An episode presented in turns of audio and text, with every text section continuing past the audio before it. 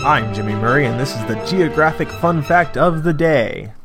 Today's topic is Alaska.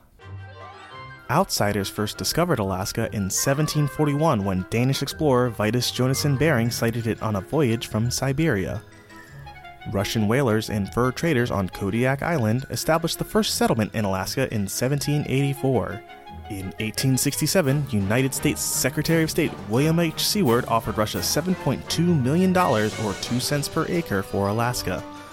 On October 18, 1867, Alaska officially became the property of the United States.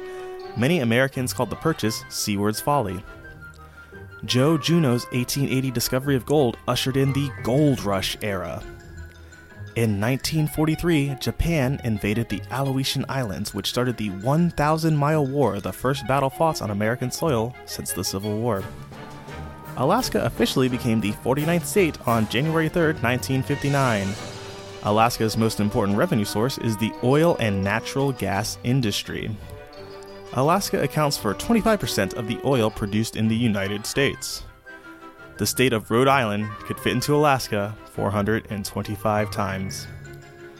Finally, the fishing and seafood industry is the state's largest private industry employer. Thanks for listening to Geography on the Kid Friendly Network. Music by Kevin MacLeod. I'm Jimmy Murray, and this is executive produced by Chris Kremitzos.